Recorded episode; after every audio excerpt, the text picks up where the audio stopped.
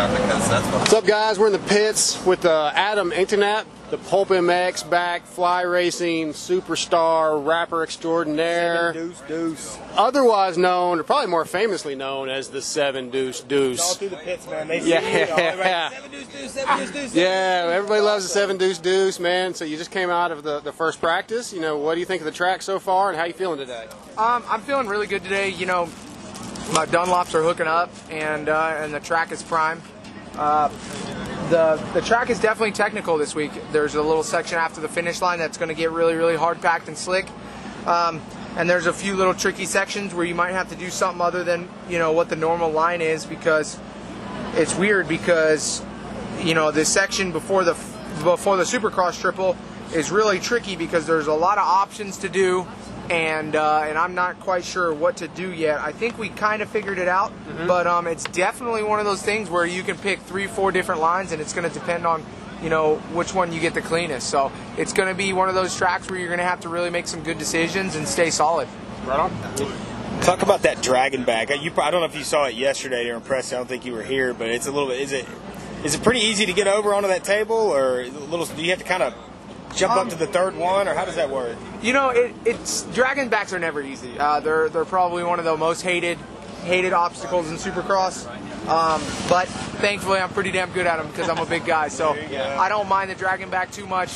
They definitely uh, they def- they definitely tend to make you tighten up, and uh, and that always kind kind of adds a little bit of quicker fatigue.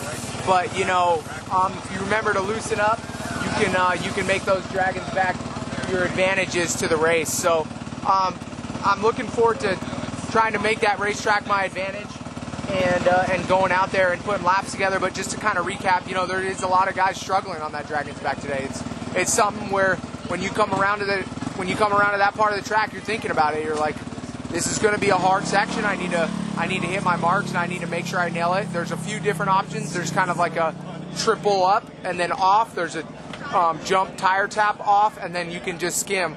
I like to skim because I think it's the fastest way to do it. But you know, as the night goes on, you never know with how beat down that dragon back gets or how it develops. Um, we'll kind of see how it goes. Another tricky thing about this Houston dirt is it it's uh, it's slick and loamy on top, and right underneath that surface, it gets this unbelievably hard base. So you really got to watch the edges and uh, and watch where you're going. And I think that's going to be one of the bigger factors tonight at the, on this racetrack. Awesome. Yeah, like they, they crammed a lot of track into not a lot of space. I don't know how you feel about it, but Um, you know that's that's a supercross track, bro. You know they're always Oh, trying to cram something. more than Um, usual. Then you know anything after Oakland is good, to be honest. So, you know, I'm I'm happy with the track layout. I'm happy with the dirt. I love I love Dallas. This is uh, this is my home away from home. I love being here, and uh, and like I said, the dirt's awesome. So I'm just excited to go out there, try to have another solid week. My plan is to make the main.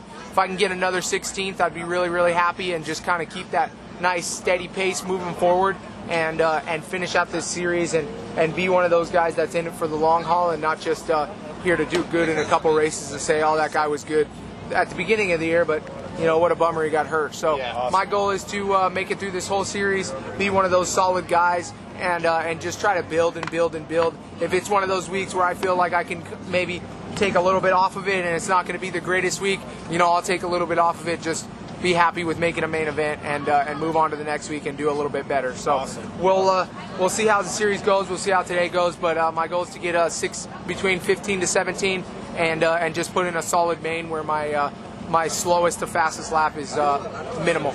Right. Well, yeah, man, we really appreciate you being here. You know, the, the sport needs guys like you. You're a crowd favorite. Uh, thanks to Pulp Nation. You know, we're all big. If you don't like Steve Matthes, then you probably shouldn't be here at this at, at a race. So, uh, yeah, man, we really appreciate you being here. And I guess my last question: When the next album come out?